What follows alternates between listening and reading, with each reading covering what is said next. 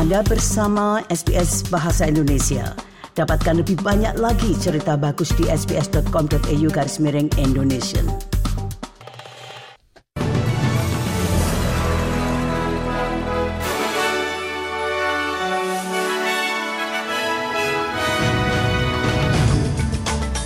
Warta berita SBS Audio untuk hari Rabu tanggal 12 Juli. Sari berita penting hari ini Reserve Bank atau Bank Cadangan mengadakan rapat keputusan suku bunga yang lebih jarang tetapi lebih lama.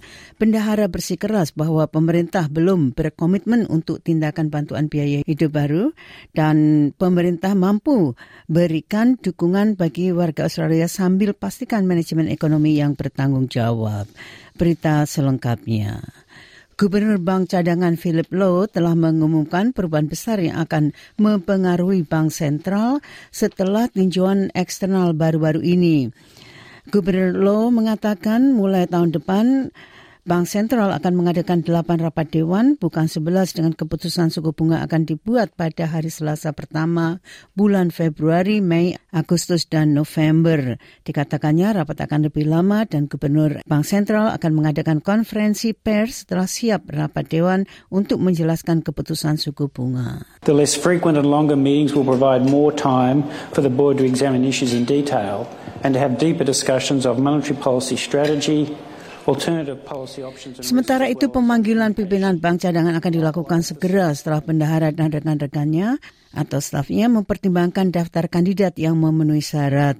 Gubernur Bank Sentral saat ini Philip Lowe tetap dalam daftar pendek dengan masa jabatannya saat ini berakhir pada bulan September dan spekulasi yang meningkat bahwa masa jabatannya tidak akan diperpanjang.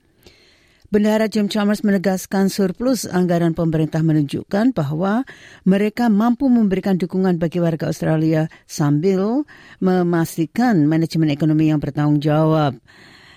Bendahara Chalmers mengatakan meskipun surplus ini ada, namun tekanan pada anggaran juga tetap ada.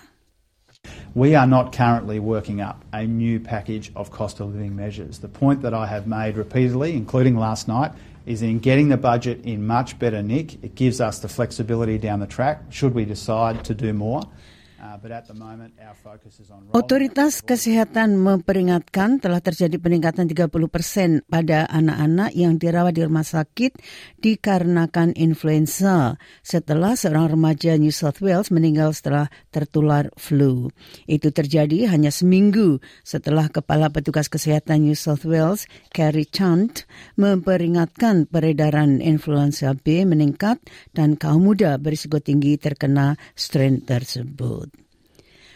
Pemerintah New South Wales juga mengumumkan pendekatan baru untuk akomodasi sementara guna mendukung orang-orang yang mengalami krisis sebagai bagian dari komitmennya untuk menangani tunawisme.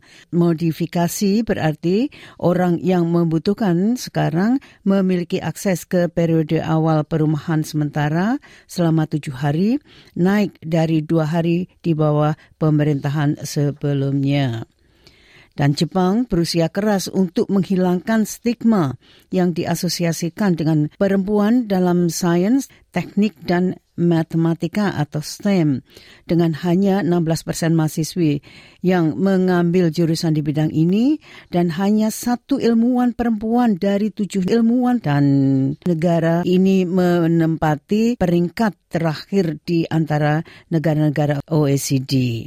Dan pemerintah Amerika Serikat telah membalikkan posisi sebelumnya bahwa mantan Presiden Donald Trump dapat kebal dari gugatan pencemaran nama baik dari penulis A. Jean Carroll terhadapnya. Dalam sebujuk surat kepada pengacara Trump dan Carroll pada hari Selasa, Departemen Kehakiman mengatakan tidak lagi percaya Trump bertindak dalam lingkup kantor dan pekerjaannya sebagai presiden pada tahun 2019 ketika dia menyangkal telah memperkosa Carol di ruang ganti Departemen Store Manhattan di pertengahan tahun 1990-an.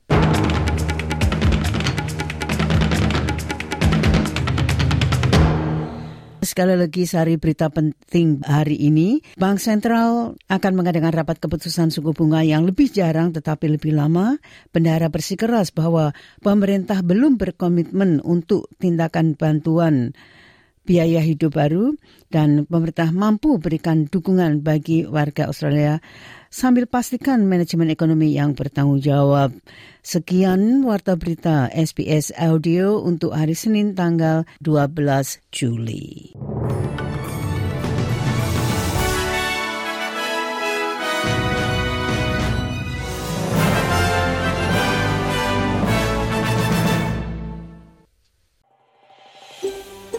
Anda ingin mendengar cerita-cerita seperti ini? Dengarkan di Apple Podcast, Google Podcast, Spotify, atau di mana pun Anda mendapatkan podcast Anda.